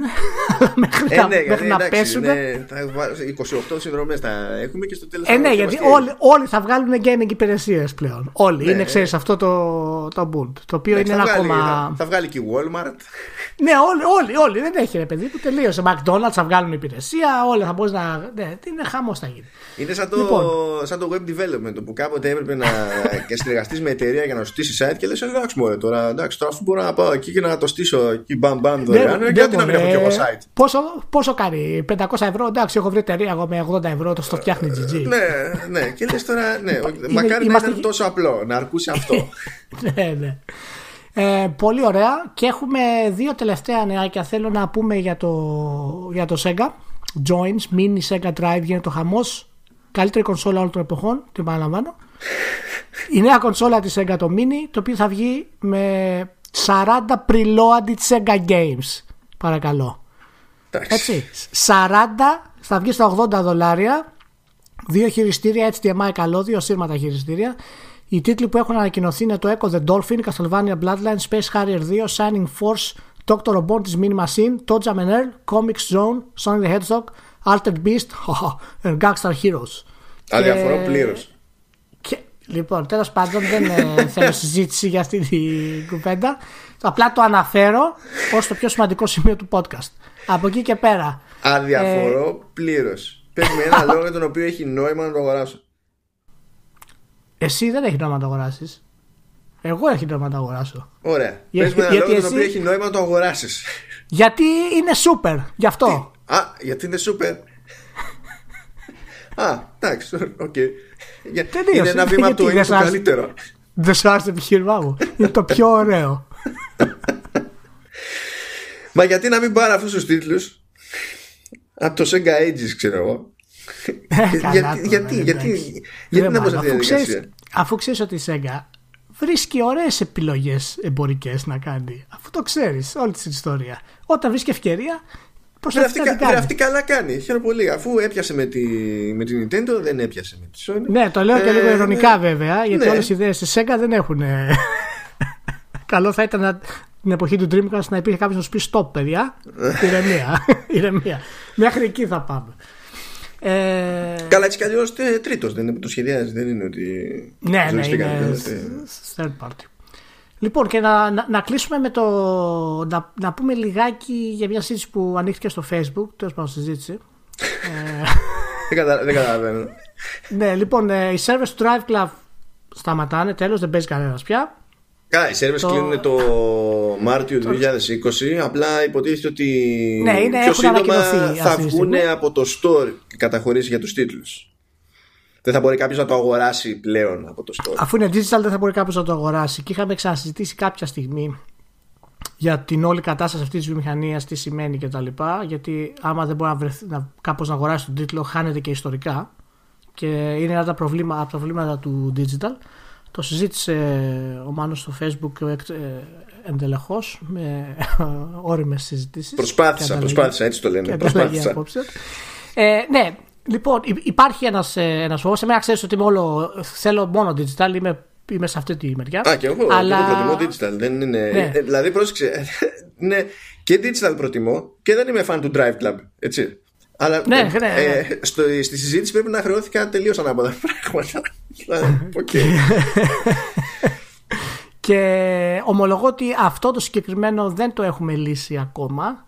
Καλά, ούτως ή άλλως η μετάβαση προς ψηφιακή διανομή και τα λοιπά δεν έχει ολοκληρωθεί. Αλλά υπάρχει ένα προβληματάκι για το πού θα πάνε αυτοί οι τίτλοι και κατά πόσο θα είναι διαθέσιμοι για κάποιον στην ιστορία. Δεν είμαι σίγουρος τι ακριβώς λύση μπορεί να υπάρξει για κάτι τέτοιο.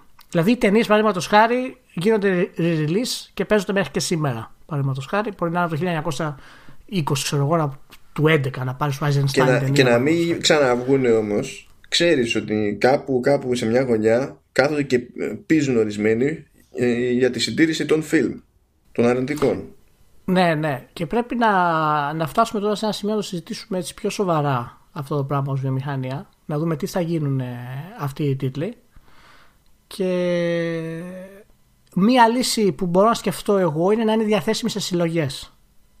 Δηλαδή, ξέρω εγώ, να είναι διαθέσιμη σε συλλογές που είναι έτσι μοντερνοποιημένες, αν θέλεις, remastered, ας το πούμε, και να παραμένουν στο ράφι σε μία τιμή, ξέρω εγώ, 4,99 μαζί με άλλα 3-4 παιχνίδια, ας πούμε.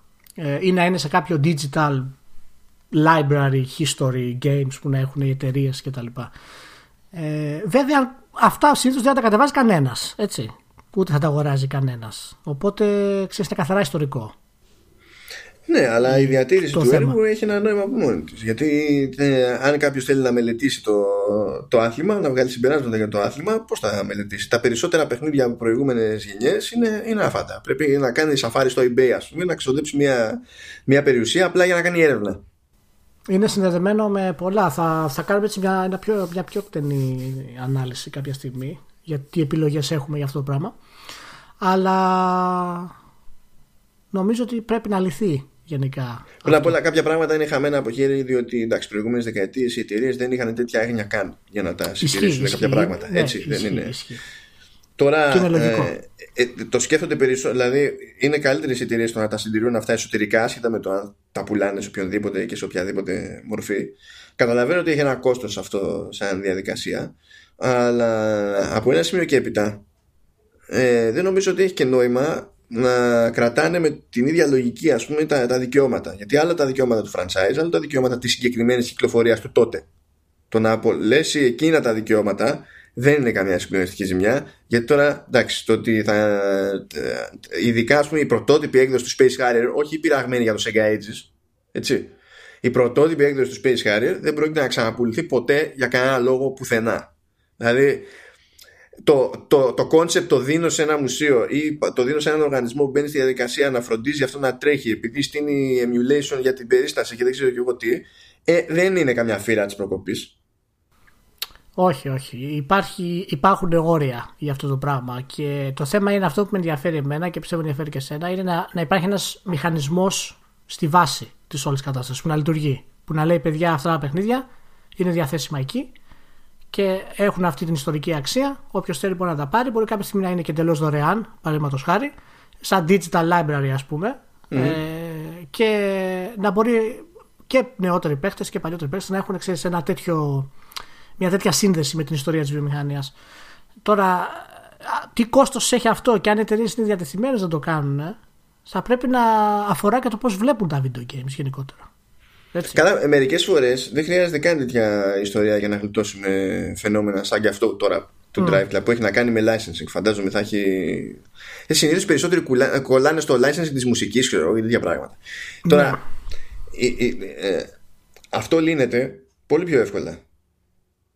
Κάνεις άλλες συμφωνίες για το licensing. Δηλαδή, συγγνώμη, όταν σκάει μια ταινία και χρησιμοποιείται ένα μουσικό κομμάτι σε μια ταινία, υπάρχει μια συμφωνία που σε καλύπτει γενικά για την ταινία από εκεί και πέρα.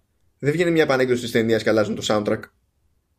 Γιατί το έχουν συμφωνήσει έτσι. Εδώ δεν το έχουν συμφωνήσει έτσι, γιατί το παίζουν μάγκες στις δισκογραφικές, ας πούμε, και θύματα στο gaming. Ναι, οπότε. Ναι, είναι... Και λες, μα τι κάνεις εκείνη την ώρα, δηλαδή. Γι' αυτό λέω ότι πρέπει να αλλάξουμε πολλές διαδικασίες γενικότερα σε αυτό το κομμάτι. Και το πώς βλέπουμε τα games και το πώς γίνονται συμφωνίες μεταξύ των εταιριών, το τι είναι διαθέσιμο. Καλά, για μένα θα έπρεπε όλες οι μεγάλες εταιρείες να τα έχουν διαθέσιμα τα παλιά τους παιχνίδια. Όσα δηλαδή δεν μπορεί να τα βρεις με normal τρόπο ή δεν πουλάνε, παραδείγματος χάρη. Και να είναι διαθέσιμα με κάποιο ελάχιστο ποσό, ας πούμε, σε μια συνδρομητική υπηρεσία. Η Microsoft μπορεί να το κάνει βασικά αυτό στην επόμενη γενιά και να έχει όλα τα παιχνίδια από το Xbox μέχρι σήμερα, παραδείγματος χάρη. Καλά. Και... η Microsoft και η κάθε Microsoft, τέλος πάντων, που έχει μια υπηρεσία σαν το Game Pass, μπορεί να το δικαιολογήσει και στην πάρτι του. Στο στυλ ότι τουλάχιστον θα είναι σε μια υπηρεσία την οποία παίρνω χρήματα. Θα την κάνω τη δουλειά, θα φάω την πίκρα. Όχι, ας ξεκινήσουν να γίνει έτσι, παραδείγματος χάρη. Το ίδιο θα ήθελα να κάνει και η Nintendo και η Sony. Και Nintendo, ας πούμε, ένα από τα πράγματα που με εκνευρίζουν είναι το κάνει επιλεκτικά. Δηλαδή, επιλέγει 5 κλασικά της παιχνίδια να είναι διαθέσιμα ακόμα. Αλλιώς θα πρέπει να ψάξεις ολόκληρη διαδικασία για το πώς θα τα παίξεις άλλα. Άμα θες να βρεις, να δείξεις σε κάποιον ένα παλιό παιχνίδι και τέτοια. Βάλε όλα στα παιχνιδάκια μέσα. Ό,τι έχει κυκλοφορήσει μέχρι σήμερα. Δεν είναι κακό να έχεις αυτή την ιστορία σου διαθέσιμη στους παίχτες. Αυτό που μου έκανε εμένα εντύπωση στην κουβέντα τη σχετική είναι το. Ναι, εντάξει, αλλά αυτό είναι ζόρι για την εταιρεία και άμα η εταιρεία δεν θέλει. Γιατί αυτό είναι showstopper, δεν το πιάνω. Δηλαδή η εταιρεία δεν θέλει να πληρώνει και φόρο. Της λέμε, εντάξει, τότε μην πληρώνεις φόρο. Ναι. Κοίτα, όλα αυτά είναι μέρος της μεγαλύτερης αρρώστιας που έχουμε ως βιομηχανία και το έχουμε ξανασυζητήσει. Είναι ότι δεν υπάρχει κάποιο κεντρικό σώμα που να μπορεί να καθορίζει και να διοργανώνει τέτοια πράγματα, να βρίσκει λύσεις για τέτοιες κινήσεις. Καλά, αναφέρθηκε και αυτό. Δηλαδή, κάποιος μου είπε, εντάξει, εμείς τι έχουμε, ξέρω εγώ, και τι περιμένεις, την ESA. Ναι, το δέχομαι ότι δεν έχει νόημα να περιμένω τίποτα από την ESA. Αυτό σημαίνει ότι χρειαζόμαστε κάτι άλλο. Όχι ότι πρέπει να καταλήξω κάθε φιλοδοξία και προσπάθεια στη ζωή, ας πούμε. Ναι, μα το θέμα είναι ότι δεν έχουμε περιμένεις από την ESA. Ναι, άμα δεν την πιέσουμε εμείς την ESA να κάνει πράγματα και οι δημοσιογράφοι κτλ. Θα κάτσει και θα κάνει αυτό που κάνει. Δεν είναι, δηλαδή χρειάζεται ομαδική προσπάθεια για τέτοια πράγματα. Δεν είναι. Και είναι σιγά σιγά, δεν αλλάζουν αυτά αμέσως. Θέλει... Μα δεν νοείται να το καταλαβαίνουν με μονομένα μουσεία ανά τον κόσμο και να μπλέκουν με τέτοιες προσπάθειες συνδυασμό με πανεπιστήμια και τέτοια. Και η βιομηχανία ίδια να θεωρεί αυτονόητο να διαφορεί. Ναι. Δηλαδή, λοιπόν, αν εσύ είχες φτιάξει κάτι. Συγγνώμη, αν εσύ είχες φτιάξει κάτι. Οποιοδήποτε από εμάς είχε φτιάξει κάτι. Και κάποιο μουσείο θεωρούσε ότι ήταν λογικό να το έχει ως έκθεμα. Αλλά εμείς έπρεπε να κάνουμε λίγο παραπάνω για να φτάσουμε στο σημείο. Θα τον κάναμε ή δεν θα τον κάναμε? Πετώντας θα τον κάναμε. Έτσι. Λοιπόν, κλείνοντας, θα πω ότι η μεγαλύτερη είδηση, τώρα είναι η μεγαλύτερη είδηση, δεν ήταν πριν αυτά που είπαμε, ούτε το Sega Mini Console. Τώρα είναι η μεγαλύτερη είδηση. Θέλω να την πω και να κλείσουμε με αυτό. Λοιπόν, η CD Projekt δήλωσε ότι η επερχόμενη E3 θα είναι η πιο σημαντική E3 της εταιρείας. Καλά τώρα, εντάξει. Ναι, γιατί θα δείξουν περισσότερο. Εντάξει. Όχι μόνο, πρόσεξε. Και τώρα αυτό θα κυκλοφορήσει. Αυτό βασίζεται σε τελείως φίδια. Έτσι, σας το λέω, δεν υπάρχει καμία τέτοιο. Είναι αυτό που σκέφτομαι εγώ. Λοιπόν, θα γίνει το εξής. Θα δείξει ένα τρέιλερ του Cyberpunk. Θα ανακοινώσει την ημερομηνία του Cyberpunk. Θα τραγουδήσει στο stage Lady Gaga. Θα ανακοινώσει το νέο Witcher και νέο IP. Και το ακούσατε πρώτο στο Vertical Slice. Να το ξέρετε. Μάνο, δεν έχω καν τη δύναμη. Θέλω να είσαι σοβαρός. Μπορείς να είσαι σοβαρός? Σας ευχαριστώ. Με αυτή μου την ανάλυση της βιομηχανίας, της εσωτερικής, θα σας αφήνουμε. Να έχετε μια σούπερ εβδομάδα και... να είσαι όλοι καλά. Τα φιλιά μας στη Βαρσοβία και στην Κρακοβία. Γεια σας, γεια σας. Γεια χαρά.